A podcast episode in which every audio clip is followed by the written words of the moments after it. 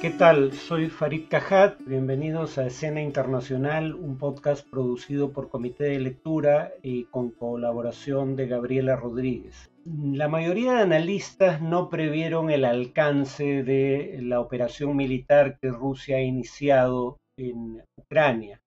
Eh, por ejemplo, muy pocos previeron que eh, hubiese un intento de capturar la capital, Kiev, cosa que al momento de grabar este, este podcast parece altamente probable. Pero, ¿qué sabemos en todo caso desde que se iniciaron las acciones armadas de Rusia en Ucrania, desde que empezó la invasión, para llamarla por su nombre? Putin ha dicho que los objetivos son tres.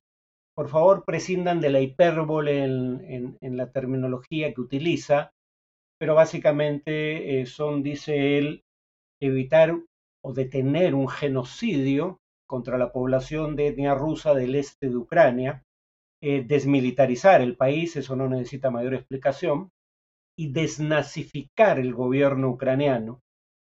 ¿A qué se refiere con esto? El término genocidio no tiene ningún fundamento eh, en los hechos. ¿no? no existía un genocidio contra la población étnicamente rusa de las autoproclamadas repúblicas independientes de Donetsk y Lugansk en el este de Ucrania. Lo que sí es cierto, sin embargo, es que en esa región operan desde 2014, cuando menos, grupos de extrema derecha eh, a los que Putin llama banderistas. ¿Por qué? Porque ese término, ese ismo, deriva del apellido de un líder ucraniano que, eh, si bien resistió el dominio soviético sobre Ucrania durante la Segunda Guerra Mundial, lo hizo en complicidad con las fuerzas ocupantes del régimen nazi de Adolfo Hitler. Eh, Stepan Bandera, el líder de esta milicia nacionalista ucraniana, fue un aliado del fascismo. Eh, eso es cierto. Y algunos grupos armados del este de Ucrania que reivindican a Stepan de manera explícita como el llamado bloque derecho eh, o el movimiento nacional ucraniano, son a quienes podría, con algún grado de justificación, atribuírseles el calificativo de fascistas o nazis eh, por ese pasado, por esa reivindicación de bandera, que sí fue efectivamente un colaborador de las fuerzas de ocupación nazis. Pero, en primer lugar, las autoproclamadas repúblicas populares de Donetsk y Lugansk tenían un respaldo decidido de las Fuerzas Armadas rusas que hacía que ninguna fuerza militar ucraniana pudiera eh, significativamente afectar sus derechos humanos. Eh, de cualquier modo, estos grupos radicales de derecha radical eh, no son grupos que tengan gran predicamento en la sociedad eh, ucraniana, no son grupos que tengan apoyo mayoritario, lo demuestran los resultados electorales, y aunque estas milicias de extrema derecha no solo no se disolvieron, sino que han terminado trabajando en coordinación con el Ministerio del Interior de Ucrania, eh, no es cierto que tengan capturado al Estado ucraniano y que por ende se le pueda considerar un Estado gobernado por nazis, más aún teniendo en cuenta que Zelensky, el presidente de Ucrania, es judío, es decir, pertenece al pueblo que fue la principal víctima del nazismo.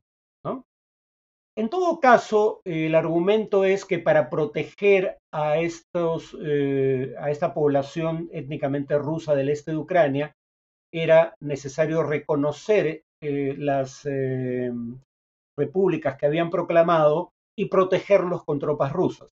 Y además protegerlos no en el territorio que controlan efectivamente, sino en el territorio que reivindican como, propio, pese a estar en su mayor parte en manos de las tropas ucranianas. Eso ya implicaba de por sí eh, la necesidad de hostilidades porque obviamente las tropas ucranianas no iban a ceder voluntariamente el control sobre dos terceras partes de la región conocida como Donbass, que es la región que reivindican estas autoproclamadas repúblicas eh, y reconocidas como tales por Putin en el este de Ucrania. Pero obviamente las acciones militares no se han detenido en el Donbass. que es territorio que para todo efecto práctico va a estar bajo control del, Kremlin, del gobierno de Putin. Las acciones militares se han dado en virtualmente todo el territorio de Ucrania y ahí entran a tallar eh, los otros dos objetivos trazados explícitamente por Vladimir Putin, la desmilitarización del país. Recordemos que Ucrania nace como un Estado neutral. El gobierno ucraniano establece la neutralidad perpetuidad del Estado cuando éste surge como una república independiente. Sin embargo, con el paso del tiempo surge la posibilidad, eh, a pedido de un gobierno eh, ucraniano al que Putin considera ilegítimo, por razones que no vamos a discutir en esta ocasión, eh, de que Ucrania se integre a la Organización del Tratado del Atlántico Norte, la principal alianza militar del mundo liderada por Estados Unidos, que se creó para contener al comunismo soviético y que sigue existiendo en buena medida para contener una posible eh, eh, voluntad expansionista de Rusia, el estado sucedáneo de la Unión Soviética.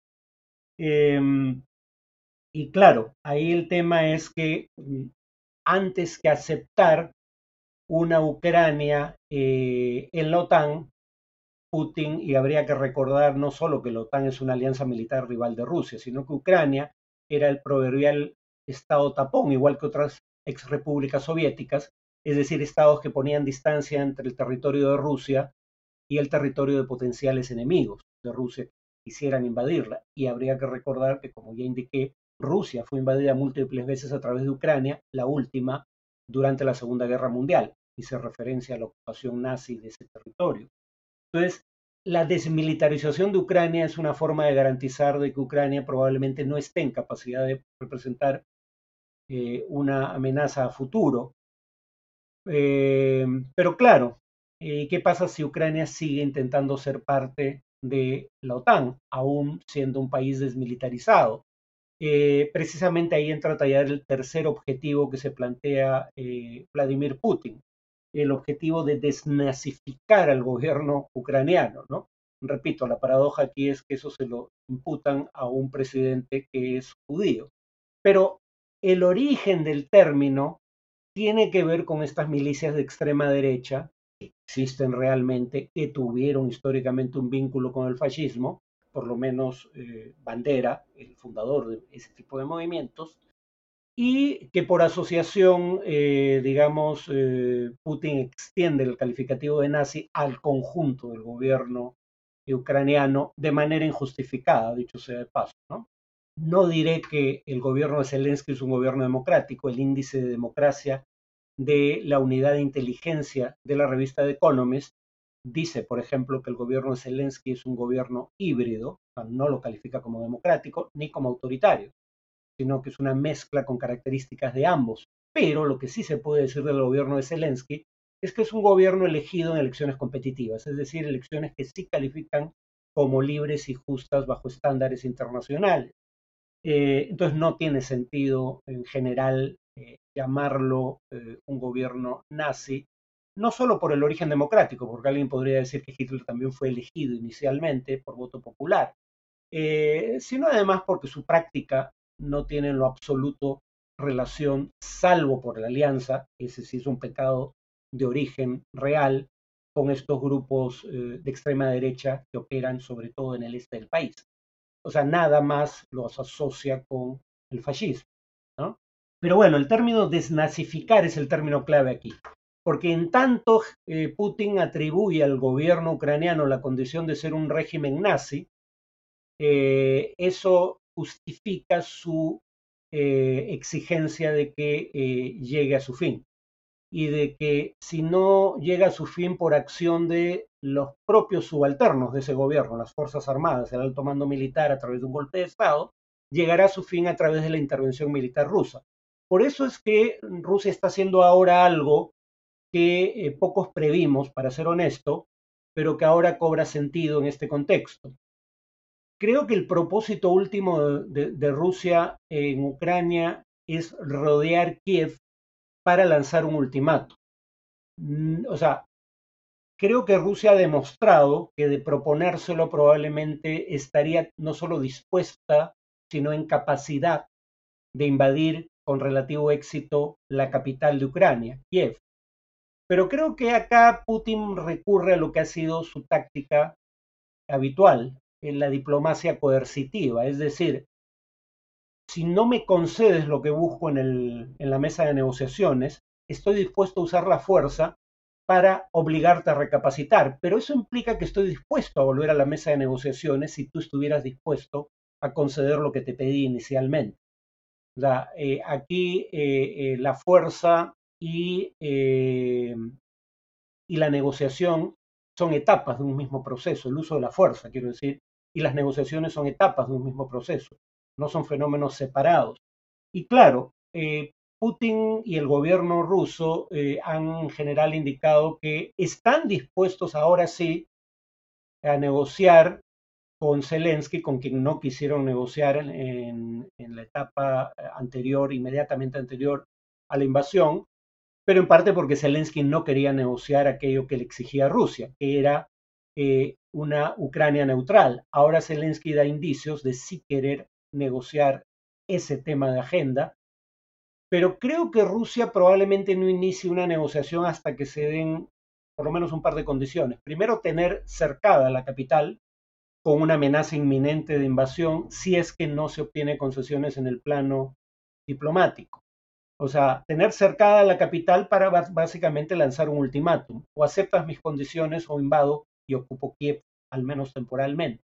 Y eh, en ese contexto, Rusia ya ha dicho, Putin lo ha dicho él personalmente de manera explícita, que considera que lo ideal sería que los militares derroquen a Zelensky, sea ellos quienes negocien formando un nuevo gobierno, y la negociación tendría lugar en Minsk, la capital de Bielorrusia, un estado aliado de Rusia a través del cual se invadió Ucrania, no se invadió solo desde el territorio ruso, y en esa negociación de Minsk, punto único y fundamental de negociación, o por lo menos el más importante sin duda, tal vez no el único, sería eh, la proclamación de una Ucrania neutral.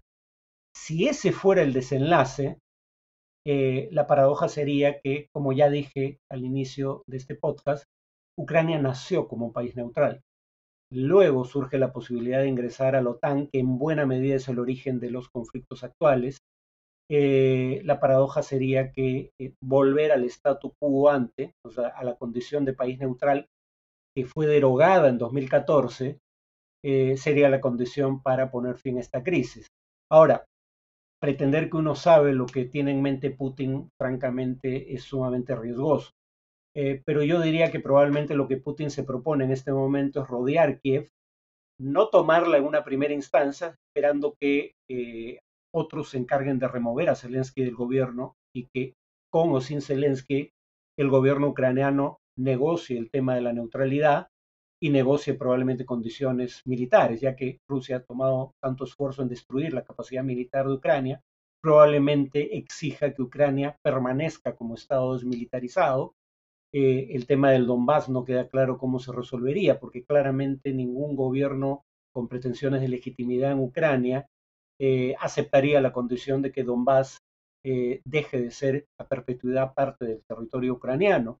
Eh, entonces, eso todavía es un área relativamente difusa, pero el punto clave es, si no se concede eso, Rusia ocuparía Ucrania, perdón, no solo Ucrania, ocuparía Kiev, la capital.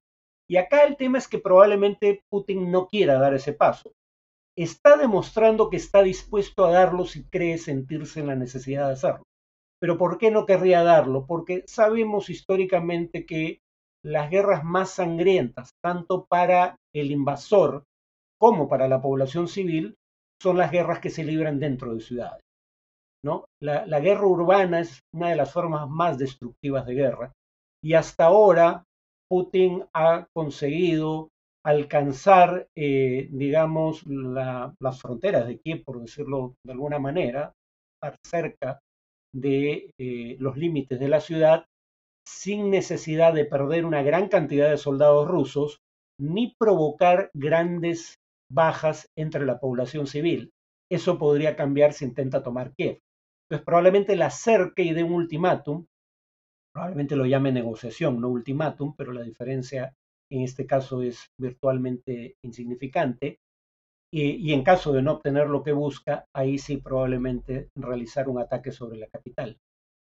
Eso es todo por hoy. Eh, nos vemos en un próximo podcast.